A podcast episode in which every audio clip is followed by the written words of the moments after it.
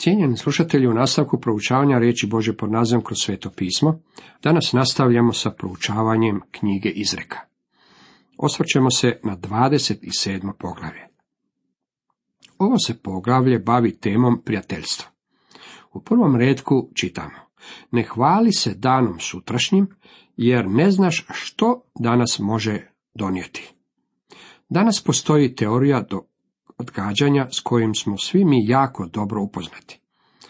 Prema toj se teoriji za sutra odgađa ono što se moglo učiniti danas. U Meksiku imaju dobru riječ za to. Marijana, manjana, sutra. To je lakši put. Postoji španjolska izreka koja kaže, put odlaganja vodi u nikud. Obično kada netko kaže manjana, to u stvari znači nikada. Ne radi se o tome da ne postoji nakana, da se izvrši stvar o kojoj je riječ. Radi se samo o odlaganju. Imamo još jednu izreku koja vrlo otvoreno govori o tome. Put u pakao popločen je dobrim nakanama. Englezi imaju izreku koja kaže odlaganje je kradljivac vremena. Božja riječ izriče to na sljedeći način. U Hebrejima 4.7. Danas, ako glas čujete, ne otvrdnite srca svoja. I još druga Korinčanima 6.2. Evo, sada je trenutak prihvaćanja. Evo, sada je dan spasenja. Izaija kaže u prvom poglavlju 18. redku, hajde dakle da se sada pravdamo, govori Jahve. Težnja čovjeka je u želji da čeka na neko drugo vrijeme. Sjetimo se kako je upravitelj Felix drhtao kada je čuo evanđelje od apostola Pavla. Pavao, iako u to vrijeme zatvorenik, govorio mu je o spasenju duše, a Felix je odgovorio, čitamo u dijelima 24-25 redku, za sad idi, kad nađem vremena, pozvaću te. Koliko znamo iz Bože riječi, Felix nikada nije našao vremena. Jednako tako faraon u Egiptu uvijek je želio Izraelove sinove pustiti iz svoje zemlje sutra, a ne danas.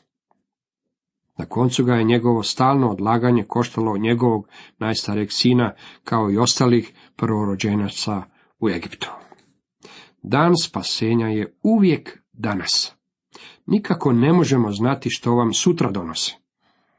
Drugi redak, neka te hvali drugi, a ne tvoja usta tuđinac, a ne tvoje usne. Golijat je trebao saslušati ovu izreku. Svakog je dana paradirao pred izraelskom vojskom, napinjao mišiće, govorio im koliko je velik i kako su oni jadan skup kukavica. Na koncu je zbog toga upao u nevolje sa mladićem koji se zvao David. Treći redak. Težak je kamen i pjesak je težak, ali je od obojega teži bezumnikov bijes. Ako je neki bezumnik bijesan na vas, onda ste u pravoj nevolji, jer bezumnik nema nikakve diskrecije. Kazat će i učiniti sve moguće. Četvrti redak. Jarost je okrutna i srđba žestoka, a tko će odoljeti ljubomoru? Ljubomora je zavist. Ljubomora je tvrda kao grob, Žar je njezin žar vatre u i plamena Jahvina. Pjesma nad pjesmama, osmo poglavlje, šesti redak. Sjetit ćete se što je ljubomora učinila u Jakovljevoj obitelji. Zbog neugasive ljubomore, braća su Josipa prodala u ropstvo. Peti šesti redak dalje ovog 27. poglavlja izreka kaže bolje je javni ukor nego lažna ljubav. Čestiti su udarci prijateljevi, a lažni poljubci neprijateljevi. Ovo je kontrast kojeg imamo mnogo primjera u Bibliji. Pavao je prekorio Šimuna Petra kada se ovaj počeo povlačiti od ručanja s poganima. Petru je taj ukor bio potreban i on ga je od Pavla i prihvatio. Među njima zbog toga nije bilo zlih misli i osjećanja. Predivno je imati prijatelja koji će vam skrenuti pozornost prema vašim propustima i to učiniti zato da vam pomogne. To je razlog zbog kojeg je propovjedniku potrebna dobra žena. Ona ga može održavati poniznim i govoriti mu što s njim nije u redu. Nekada sa pogoštovnog sastanka znam izaći napuhan poput balona. Čim uđem u auto, moja supruga taj balon odmah probuši iglom.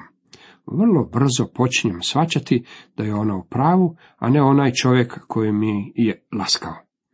Ova kontrastna misao poistovjećena je naravno u Judi Iskariotskom koji je gospodina Isusa izdao poljupcem. Sedmi redak nastavlja, sito grlo prezire i med samotok, a gladno je i sve gorko slatko. To je razlog zbog kojeg danas imamo gurmansku kuhinju. Mi smo razmaženi ljudi koji imaju toliko jela da nam je potrebno hranu pripremati na neobične načine ili jelo mora biti egzotično i neobičajeno da bi udovoljavalo našim ukusima. Nekim je ljudima potrebno prije jela servirati krila kolibrija ili paunov jezik da bi mogli istinski uživati u svom obroku.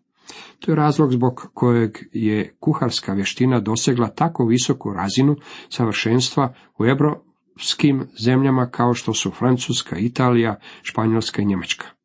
Vladajući sloj ljudi živio je u takvom obilju da se već zasitio obične hrane. Odresi, filet, minjon ili jagode sa sladoledom za njih jednostavno nisu bili dovoljno dobri. Zato su za njih kuhari onog vremena trebali smišljati neobičajena i ukusna jela. Usporedite to sa gladnim čovjekom. Hrana, sva hrana, bilo koja hrana, njemu je dobra. Čovjek to može primijeniti i na Božu riječ. Moramo je jesti, žvakati i preživati. U stvari to je ono što znači meditirati o Božoj riječi. Neka bi nam Bog dao apetit, istinsku glad za njegovu riječ. Osmi redak nastavlja, kao ptica daleko od gnjezda svog, takav je čovjek daleko od svojeg zavičaja. U crkvama i drugim područjima kršćanskog rada ima ljudi koji se uopće ne snalaze na mjestu gdje jesu i ona mu uopće ne pripadaju. Jednostavno se ne uklapaju. Razlog je u tome što je Bog svakom vjerniku dao stanoviti dar. U prvoj Korinčanima 12.7 čitamo, a svakome se daje očitovanje duha na korist. Bog ima i sasvim određeno mjesto za svakog vjernika na kojem ovaj može upotrebljavati dar koji mu je povjeren.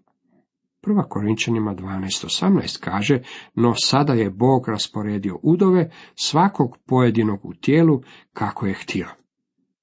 Moramo stati na to mjesto i upotrebiti svoj dar. U Novome Zavetu imamo primjere ljudi koji, po svemu sudeći, nisu koristili darove koje su primili. Na primjer, Pavao je govorio o mladiću imenom Dema.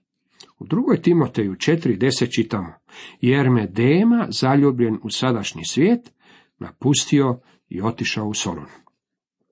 Vratio se natrag u svijet.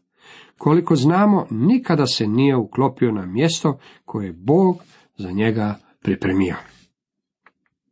Deveti i deseti redak dalje kažu, kao što ulje i kad vesele srce, tako i slatkoća prijateljstva tješi dušu. Ne ostavljaj prijatelja svoga ni prijatelja očeva i ne dolazi u kuću bratovu kad si u nesreći. Bolji je susjed blizu nego brat daleko. Stalno imam osjećaj da je ovo izreka koja odgovara kraju u kojem danas živim. Kada sam doselio ovamo, bio sam začuđen kada sam vidio koliko malo ljudi dolazi na pogreb. Dolazim iz drugog kraja zemlje u kojem ljudi dolaze iz daleka i iz bliza kako bi došli na pogreb. Najveći skupovi ljudi kojima sam se obraćao bili su upravo na pogrebima u mom kraju. Kada sam doselio ovamo, govorio sam na pogrebu jedne drage gospođe koja je živjela sama. Svog je supruga dovela ovamo na obalu jer je bio bolestan i ona je provodila mnogo vremena njegujući ga do njegove smrti nije imala mnogo prijatelja, iako je do određene mjere postala dosta aktivna u crkvi.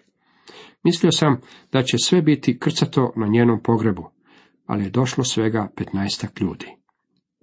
Njeni prijatelji i obitelj ostali su u rodnom kraju. Bolji je susjed blizu nego brat daleko. Svima su nam potrebni prijatelji i mnogo je bolje sklapati prijateljstva među susjedima nego ovisiti o obitelji i starim prijateljima koji su vrlo daleko od nas. 12. redak Pametan čovjek opazi zlo i skrije se, a glupaci idu bezbrižno i trpe kaznu. Ovo je samo jedna od velikih prednosti u proučavanju proročanstva. Znamo što se sprema. Ako ćemo iskreno, bio bih jako razočaran i pesimistički raspoložen kada bih se za rješenje današnjih problema trebao pouzdavati u čovjeka. Mislim da čovjek nema rješenja. Krećemo se prema krizi i katastrofi. Mislim da u tome nema sumnje. Svaki čovjek koji smatra da može riješiti probleme svijeta je vrlo bezuman. Božja riječ jasno nam govori da nas očekuju nevolje, te da Boži sud ima doći na ovaj svijet. Još je jedna misao povezana s ovom izrekom. Izreći ću je vrlo jednostavnim riječima. Kupite si policu osiguranja. Gospodin ima nakanu da planirate svoju budućnost. Pametan čovjek opazi zlo i skrije se. Takav čovjek priprema se za teške dane koji dolaze. Neki ljudi smatraju da se čovjek ne bi trebao pripremati za mirovinu i da ne bi trebao uplaćivati novac u mirovinske i druge fondove. Bezumni razlog koji se za opravdanje tog stava iznosi je taj da bismo se trebali pouzdavati u gospodina.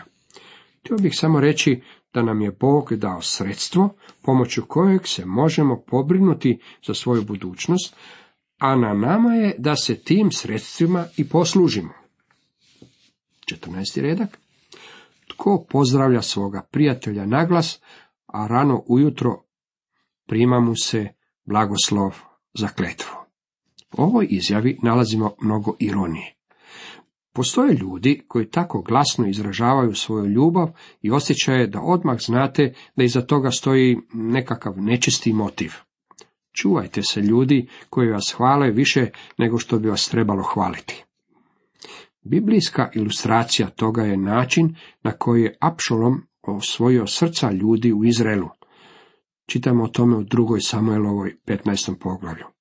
Ustao je rano i došao na gradska vrata kako bi razgovarao s ljudima koji su dolazili kralju sa svojim problemima. Apšalom im je laskao i pretvarao se da ih ljubi, te je pokazivao zanimanje za njihove slučajeve. Međutim, njegov je pravi interes bio dobiti njihovu naklonost kada osvoji prijestolje. Poneki političari se koriste ovom metodom od onog vremena pa sve do danas. Uvijek to govorim mladim propovjednicima kada govorim na teološkim fakultetima. Mladići, bez obzira u koju crkvu vi odlazili, ondje će se uvijek naći nekakvi dragi vjernik koji će vam govoriti kako ste vi divan propovjednik. Najčešće se radi o nekoj dragoj staroj gospođi. Ponekad je to i stariji muškarac. Gospodin ih stavlja u crkve kako bi hrabrio mlade propovjednike. Oni će vam govoriti da ste vi najbolji propovjednik kojeg su ikada slušali. Natjerat će vas da mislite kako ste vi drugi apostol Pavao, ili možda Martin Luther, John Calvin, Billy Sunday i Billy Graham, zajedno i to u jednoj osobi. Divno je što se takvi ljudi nalaze po crkvama kako bi vas ohrabrili, ali nemojte vjerovati ono što čujete. To nije istina. Suvremena izreka glasi nekako ovako. Laskanje je poput parfema. Radi se o tome da ga pomirišemo, a ne da ga gutamo. Dalje, 15. i 16. redak kažu, streha što prokišnjava za žestoke kiše i svadljiva žena jedno su te isto. Tko nju zaustavlja, zaustavlja vjetar i desnicom hvata ulje. Ponovno se susrećemo sa temom svadljive žene. Žezlo se željezom oštri i čovjek oštri jedan drugoga. Uistinu je predivna stvar kada imate prijatelja s kojim možete oštriti svoj um. Možete s njim raspravljati o nekim stvarima i od njih imati istinske koristi. Imao sam takvog prijatelja s kojim sam mogao lijepo sjesti i razgovarati o duhovnim temama. Uvijek sam od njega odlazio osvježen i ojačan i uvijek sam ponešto naučio. Stvarno je prelijepo imati takvog prijatelja. 19. 15. redak. Kao što se u vodi različito odražava lice od lica, tako i u srcu čovjek od čovjeka. Predivno je imati prijatelja kojem možete otvoriti svoje srce, znajući da vas on neće izdati. Prijatelj je netko tko vas poznaje, a ipak vas ljubi. 20. redak. Carstvo smrti i propast ne mogu se zasititi, tako ni oči čovječe. Nikada ne vidimo dovoljno. Želimo i dalje gledati stvari. To je razlog zbog kojeg neki od nas volimo toliko putovati. 21. redak. Taljika je za srebro i peć za zlato, a čovjek se poznaje po ustima koja ga hvale. Budite oprezni sa hvaljenjem. Potrudite se da to na vas ima pravi učinak. Dr. Ironside napisao je sljedeći komentar.